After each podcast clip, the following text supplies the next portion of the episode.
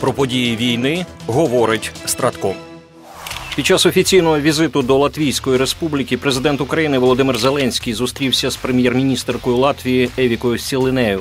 Глава держави подякував їй за послідовну та всебічну підтримку нашої країни з боку уряду та громадян Латвії в умовах повномасштабної агресії РФ. Хочу подякувати за пакети військової допомоги, зокрема за рішення щодо чергового великого пакету. Це дуже важливе рішення для нас зараз, коли ми потребуємо цього. Дякую за гуманітарну допомогу для українців, сказав президент Зеленський. Під час спілкування з представниками змі в Ризі глава держави повідомив, що загальні положення проєкту гарантій безпеки для України можуть бути оприлюднені найближчим часом. Ми розпочали роботу щодо гарантій безпеки на шляху до НАТО.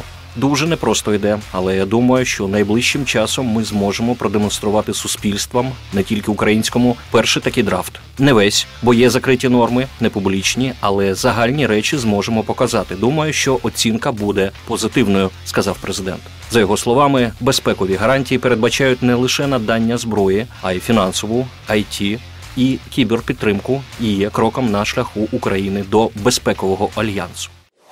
Прем'єр-міністр Великої Британії Ріші Сунак відвідав Київ, де підписав із президентом Володимиром Зеленським угоду про співробітництво у сфері безпеки. Країни G7 погодилися надати Україні двосторонні гарантії безпеки на саміті НАТО у Вільнюсі минулого року. Велика Британія стала першою країною, яка уклала остаточну угоду. Історична угода покликана стати першим кроком у розвитку непорушного партнерства між Україною та Великою Британією. Йдеться в повідомленні британського уряду. Угода між Україною та Великою Британією про співробітництво у сфері безпеки формалізує підтримку, яку Велика Британія надавала і надаватиме надалі у сфері безпеки, включаючи обмін розвідданими, кібербезпеку, медичну та військову підготовку, а також оборонно-промислове співробітництво.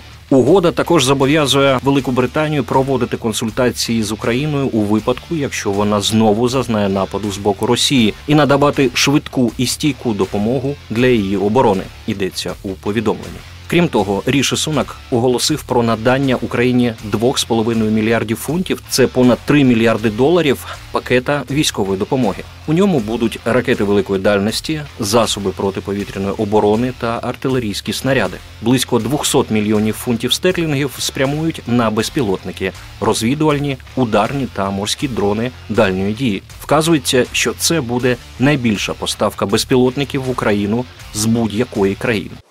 Протягом минулої доби по всій лінії фронту відбулося 64 бойових зіткнення.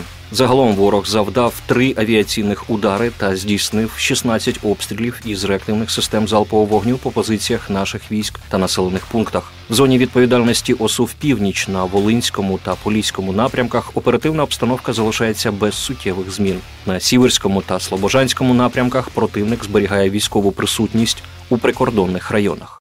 На Лиманському напрямку українські воїни відбили шість атак окупантів в районах Макіївки, Луганської області та східніше Тернів Донецької області. На Бахмутському напрямку наші воїни відбили атаку противника поблизу Кліщіївки Донецької області. У зоні відповідальності оперативно стратегічного групування військ Таврія на Авдіївському напрямку українські захисники продовжують стримувати ворога, який не полишає спроб оточити Авдіївку. Наші воїни стійко тримають оборону, завдаючи загарбникам значних втрат. Так, сили оборони України протягом минулої доби відбили 10 ворожих атак неподалік Новобахмутівки. Степового, Авдіївки та ще 17 атак біля Первомайського та Невельського Донецької області.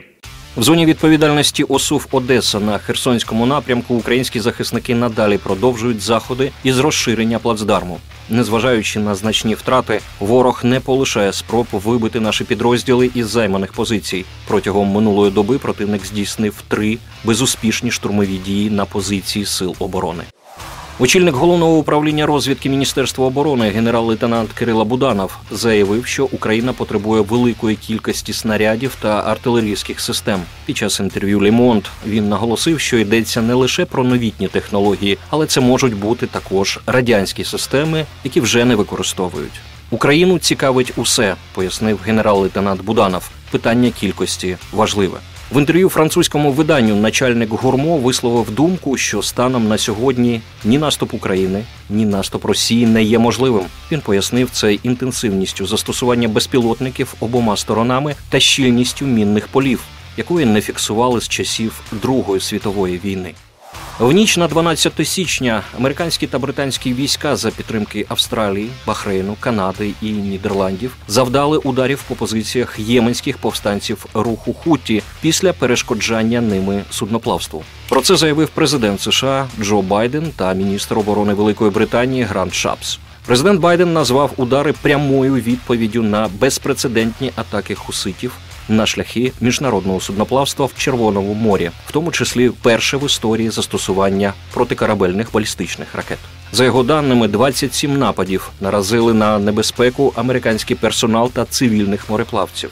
Понад дві тисячі кораблів були змушені змінити курс, аби уникнути Червоного моря, що спричинило тижні затримок у постачаннях товарів. У свою чергу міністр оборони Великої Британії Гранд Шапс розповів, що сили коаліції завдали точних ударів по двох військових цілях хуситів. Загроза невинним життям і світовій торгівлі стала настільки великою, що ця дія була не лише необхідною, це був наш обов'язок захистити судна та свободу судноплавства, сказав міністр оборони Британії.